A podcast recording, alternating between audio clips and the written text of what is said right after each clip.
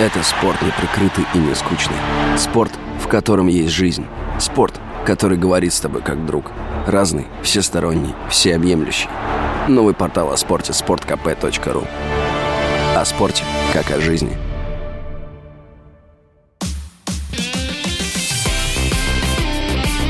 Спорт с Виктором Гусевым на Радио КП. На этот раз жеребьевка в Швейцарии прошла гладко. Андрея Аршавина не было, а мы получили в соперники футбольные сборные Исландии, Израиля и Албании. Здравствуйте, меня зовут Виктор Гусев, и мы с вами на радио «Комсомольская правда» снова говорим о спорте.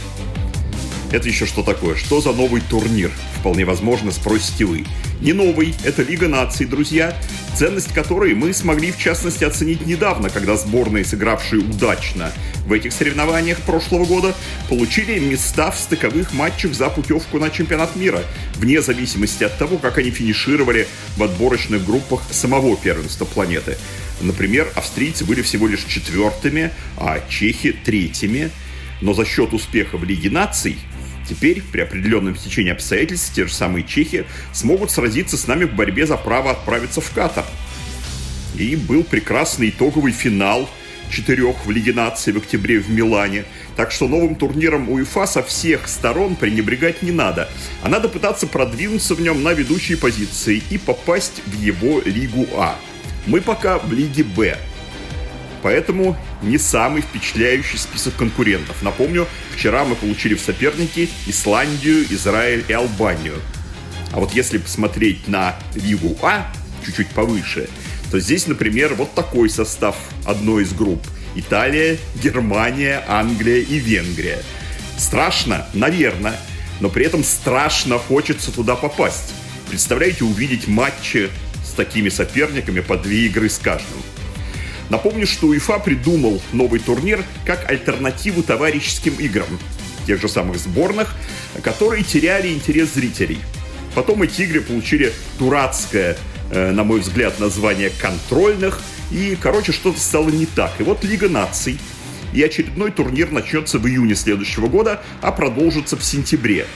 Есть шанс выиграть группу и переместиться в ту самую Лигу А, которую я уже отрекламировал.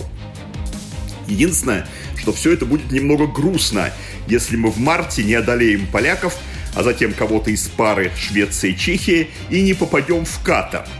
Потому что тогда вот эти июньские, сентябрьские игры в Лиге наций будут как что-то совсем на будущее. При том, что весь футбольный мир в это время будет жить чемпионатом мира, думать о ближайшем ноябре-декабре. И наоборот, какой прекрасной репетицией эти матчи станут – если путевка в Катар будет у нас в кармане. Поставлю здесь многоточие. Теперь о хоккее. Все-таки уже зима на дворе. В Москву прилетел новый президент Международной Федерации этого вида спорта Люк Тардив. Француз с канадскими корнями. Возможно, вы помните, его избрали на место Рене Фазеля на сентябрьском конгрессе в Санкт-Петербурге. Швейцарец, который возглавлял ИХФ без малого 30 лет, был и остается нашим хорошим другом. Э, кстати, э, Санкт-Петербург для его последнего конгресса был его собственным выбором. Он мог назвать любой город из э, хоккейной страны, а этих стран, между прочим, Федерации хоккея на льду, не удивляйтесь, аж 82. И вот Рене Фазель выбрал Питер – Новый президент прилетел к нам на Кубок Первого канала, выступил на Международном хоккейном форуме, который уже шестой год подряд проводится в Москве, несмотря на два последних пандемийных года. Я вчера вел открытие этого форума. Э, Люк Тардив очень хорошо говорил и о нашем хоккее, и о наших инициативах, вроде вот такого собрания, такого форума международного. Но новость он привез неприятную. Евгений Кузнецов – все-таки не сможет сыграть на Олимпиаде в Пекине. Напомню, наш ныне 29-летний хоккеист, нападающий клуба Washington Capitals, в августе 2019 года был увлечен в употреблении кокаина и за нарушение антидопинговых правил в соревновательный период подвергнут четырехлетней дисквалификации – но своеобразный, друзья. Он может играть за клуб, за свой Вашингтон, но не за сборную России. А за сборную только с 12 мая 2023 года. Наша хоккейная федерация, естественно, пыталась решить этот вопрос, сократить срок. Ведь, э, знаете, к началу Олимпиады с того самого августа 19 уже пройдут два с половиной года. И амнистию можно было бы, наверное, уже применить, скажем так, с нашей точки зрения. Э, к тому же, знаете, проступок серьезный. Но кокаин это не допинг, который, который улучшает твою форму и дает тебе преимущество на льду. Тут ведь даже совсем наоборот. Но вот Люк Тардив прилетел в Москву и сказал, решение по Кузнецову я не изменю. Мне жаль, но не изменю. Он не сможет сыграть в Пекине.